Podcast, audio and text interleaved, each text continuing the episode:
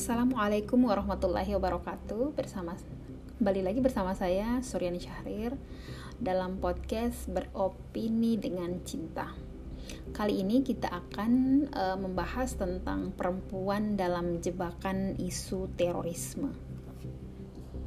Baik, uh, isu terorisme kembali mengemuka pasca ledakan bom Makassar dan Lone Wolf di Mabes Polri perempuan dicurigai rentan terpapar radikalisme.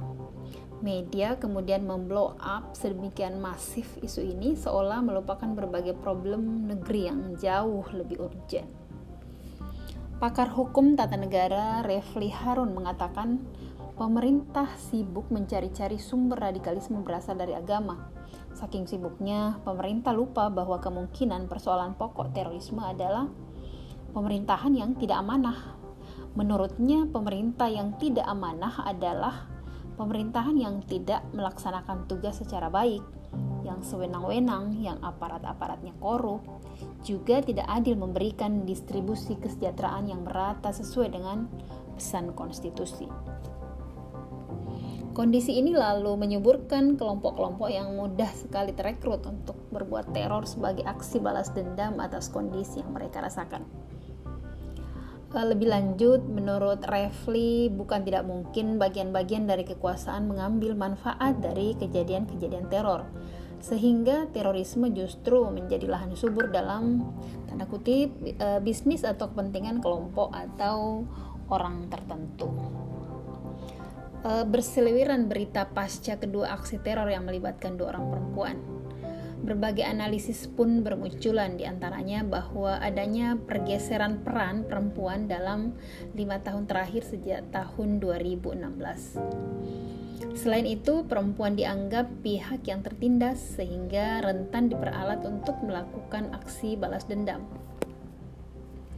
Adanya paham radikal, intoleransi, dan beragam dalih lainnya untuk pembenaran opini umum yang sudah terlanjur menggelinding di masyarakat. Masifnya pemberitaan terkait perempuan dan terorisme menjadikan isu tentang perempuan kembali mencuat. Diskriminasi, budaya patriarki, korban kekerasan dan sederet problem problem perempuan lainnya menjadi topik yang tak pernah surut. Pro kontra berbagai kebijakan terkait perempuan sering kali mendapati jalan buntu. Oleh karena itu, diduga kuat Pihak-pihak tertentu memanfaatkan momen ini untuk melegalkan regulasi yang memang sudah lama diagendakan. Bahkan, beberapa pihak menganalisis isu ini akan menggiring masyarakat pada program yang lebih akbar, yakni moderasi beragama. Patut menjadi renungan bersama bahwa kondisi negeri kita di tengah wabah pandemi COVID-19 makin mengkhawatirkan. Resesi ekonomi menambah panjang derita rakyat Beragam problem mengintai di semua lini kehidupan. Di tengah kekalutan akibat sulitnya kehidupan, isu perempuan sebagai pemain utama dalam aksi teror kini mencuat. Padahal, beberapa pengamat menilai bahwa terdapat beberapa kejanggalan dari dua peristiwa tersebut. Upaya sistematis dengan membangun opini umum terus dimainkan beberapa pihak yang ingin mengambil keuntungan. Framing negatif pun dilakukan agar rakyat ter provokasi ke arah yang mereka inginkan. Dari sini kita bisa mencermati peran media begitu urgent dalam menyajikan berita, sehingga perlu analisis yang jernih dan mendalam untuk uh, menghukumi suatu fakta. Terlalu dini jika dikarenakan kedua peristiwa teror tersebut kemudian menyimpulkan bahwa perempuan ada dalam lingkaran terorisme. Kondisi ini sangatlah wajar sebab sistem sekuler kapitalis menjadi asas dalam bertindak sistem yang menafikan peran sang pencipta dalam mengatur seluruh aspek kehidupan. Agama hanya sekedar ibadah ritual belaka. Urusan politik, ekonomi, pendidikan, dan yang lainnya diatur menurut hawa nafsu manusia, menjadikan perempuan sebagai alat komoditi sehingga mudah dijebak dalam berbagai kepentingan. Perempuan adalah makhluk mulia dalam pandangan Islam. Darinya terlahir generasi yang akan membangun peradaban. Sosoknya menjadi sangat vital dan strategis.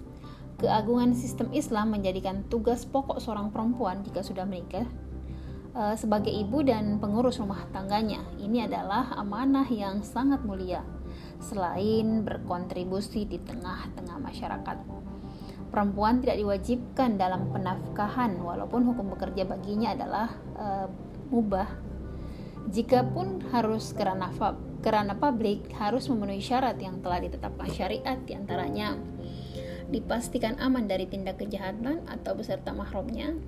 Jika sudah menikah harus seizin suami, lingkungan kerja yang kondusif, serta wajib menutup aurat.